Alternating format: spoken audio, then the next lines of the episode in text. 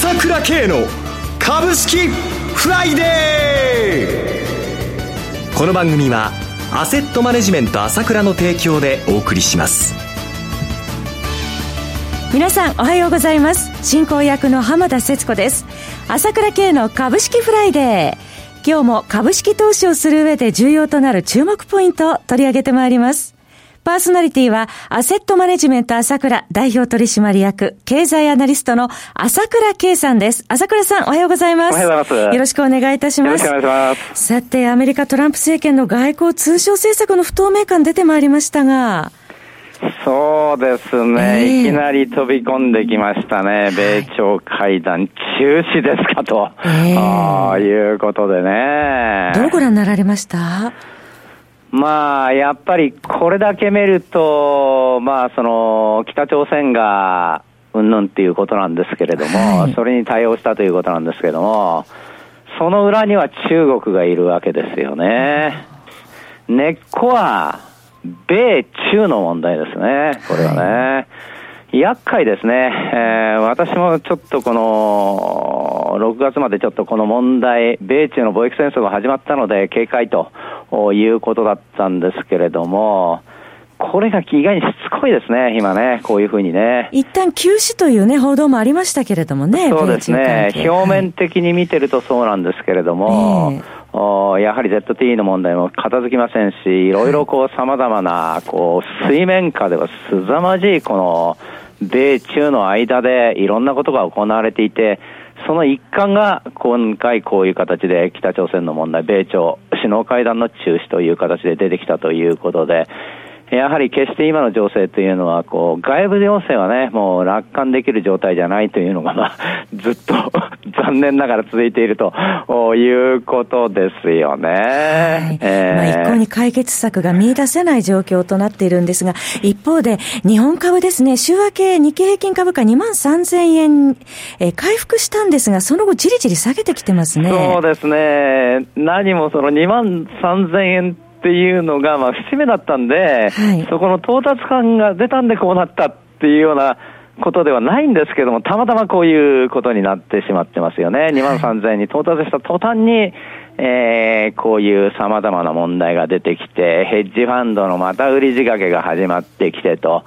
いうことで、不穏なムードになってきましたね。こうなると、まあ、6月8日に向けて相場がどうなるかということが、まあ一つ、こう、ちょっと雲行きが見えづらくなってきたところですね。メジャー S q に向けてというところですね。そうですね。ここはちょっと注意ということだと思いますよね。はい。この後詳しく伺ってまいりますが、さて、朝倉さん、今日は月間朝倉 CD の収録日ですね。今日の番組もとても興味深いお話なんですけれども、CD ではさらにいろいろなお話を聞くことができますから、非常に楽しみにしてらっしゃる方も多くくいらっしゃるのではないかと思います。そうですね。本当に今回の CD、本今日収録なんですけども、はい、役に立つと思いますね。どんなお話になりそうでしょうか？えー、まあやっぱりね、15分っていうのはほとんど話せないに等しい時間なんですよ。番組はね、こねこのね。まあ75分、まあセミナー3時間半話せますので、えー、じっくり話せるんですけれども、はい、まあ75分だとだいぶ違いますので、はいそれからこういう情勢っていうのは当社長谷川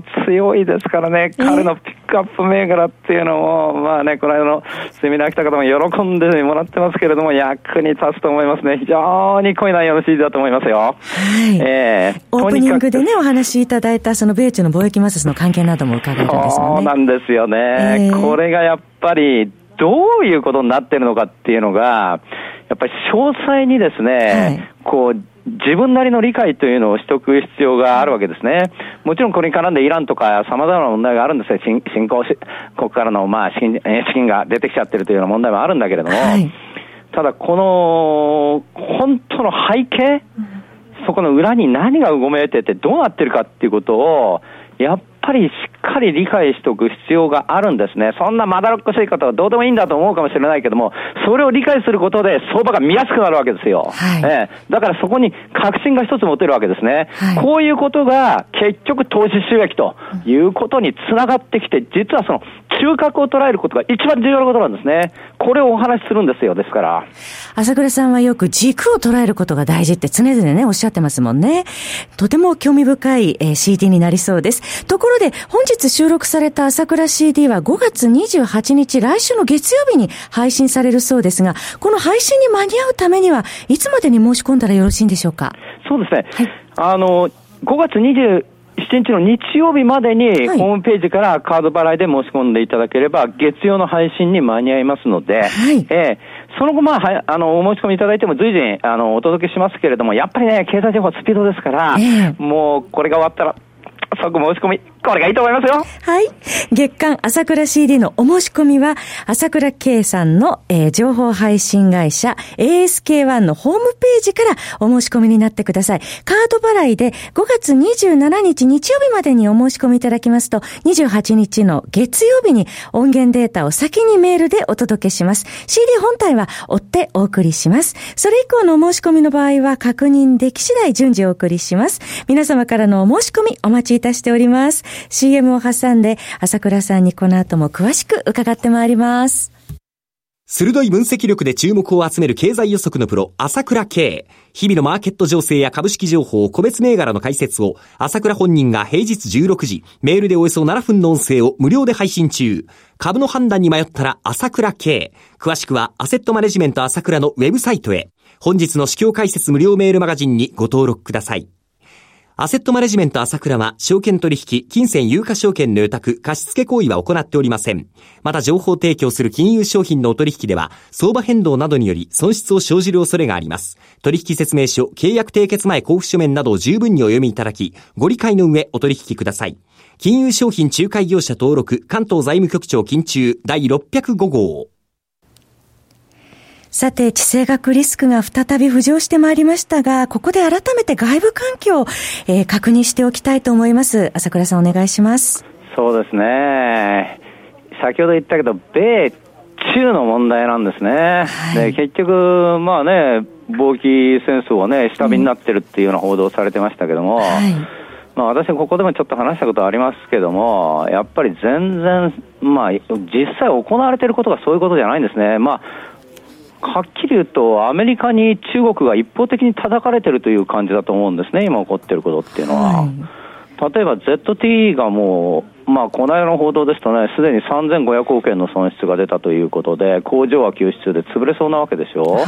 アメリカから製品がストップしちゃったわけですからね、しあの主力製品っていうか、中核、中枢の製品がね。はいで結局、まあ、ソニーまではいかないけれども、それクラスの会社で世界第9位のスマホメーカーですよ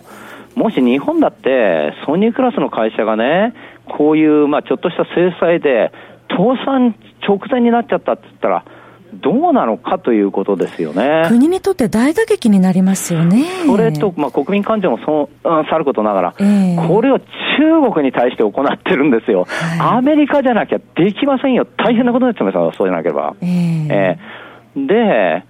結局北朝鮮の問題だって、なんだかんだ言いながら、中国がここまで持ってきてくれたわけじゃないですか、はい、圧力をかけて、うまく動かしたわけじゃないですか、えー、それにもかかわらず、今度はそれを一段落したら、こんな激しい貿易戦争を仕掛けやがってということでしょう、習近平からすれば。な、めんなよっていうことでしょ。はい、えー、そんだったら、北朝鮮問題は、お前の思うようにはさせないよっていうので、圧力をかけてきたってところですよ。まさに2回目のね、あの、トランプさんが言ったように2回目のあの、習近平と金正恩の会談があってからおかしくなったって言ってる、その通りなんですからね。はい。えー、まあ、中国側が米朝和平後の半島にちょっと深く介入するではないかという警戒感もちょっと見られるような動きになってるようですけどもね。ねまあ、それがまあ、米朝の対立が背景にあるわけですけども、ここの先行きはちょっとまだ見えませんよね、ですからね。そうですね。それと、朝倉さん、アメリカ政権が安全保障を理由に自動車関連製品に関税を課す輸入制限を検討するということについて、これも日本にも影響ありますよね。この問題は今、日本で大きな問題になっていまして、えー、それでね、何しろ、まあ、日本の輸出、ものすごい多いですから、はい、これ、まあ、自動車メーカー大打撃なんですけども、これは私はそれほど大きな問題になるとは思っていません。やはり特有のブラフであというよりは、この問題自体も、まあ、トランプさんが中国に関してさらに圧力をかける前哨戦ではないかなと見てますんで、要は日本とドイツにこれだけやりますから、中国はこれだっってね、えー、ファーウェイに対して圧力をかけるとかね、違った問題が出てくる可能性があるなと思ってますので、そっちの方が怖いと思いますね。これやったらアメリカの消費者が困っちゃうから、ね、車が値上がりするだけの話なんだから、4割が輸入なんだから、米国車はね、はい、これは最終的にはやらないと思うんですが、駆け引きの一端だと思うんですよね。ただ、この先に米中の問題があるなと見なければならないなと思うんで、やはりこの問題捉えるというより、ちょっと貿易貿易戦争、貿易摩擦というのが、この沈静化しないなという形で捉えた方がいいと思うんですよね。はい、いや、それにしてもアメリカのトランプ大統領、トランプリスクとも言われておりますけれども。そうです。だからこれがまた出てきちゃったっていうのが今なんですけれども、はい、これでまあ、相場がやはり直撃状態になってきたのが一昨日からですよね。ちょっと動き朝売られて、その後5番回復しませんね。そうなんですね。やっぱりそれまで、まあ2万3000乗せた時は空売り比率38.4っていうことで、月曜まで良かったわけだ。はい。ええ。それが火曜になって、空売り比率が40.6になって、私も自分の朝のラジオ放送では、こう、ちょっとおかしいっていう、まあ、警戒っていうのを出したんですけれども、はい、それから一昨日の段階の10時過ぎからですよね。えー、いきなり売ってきたわけで、ここで空売り比率が41.8になり、はい、昨日は42.8になり、元に戻ってきたわけだ。はい、要は、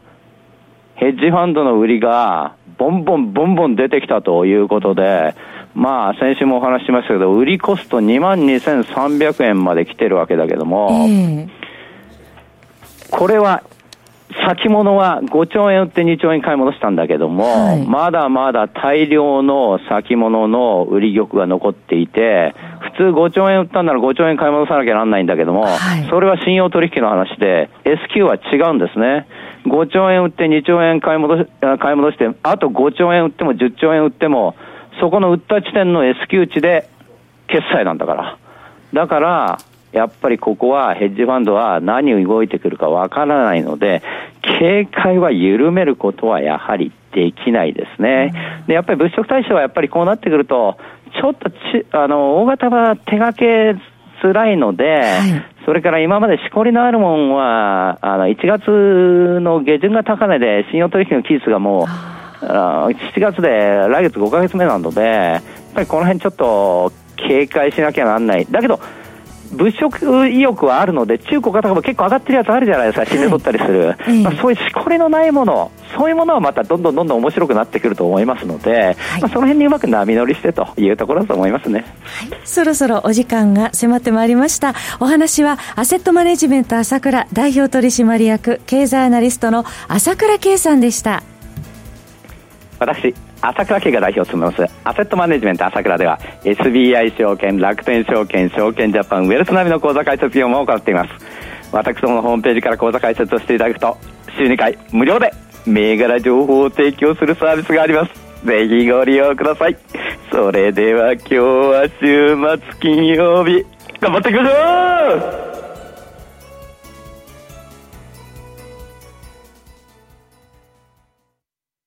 う！この番組はアセットマネジメント朝倉の提供でお送りしました。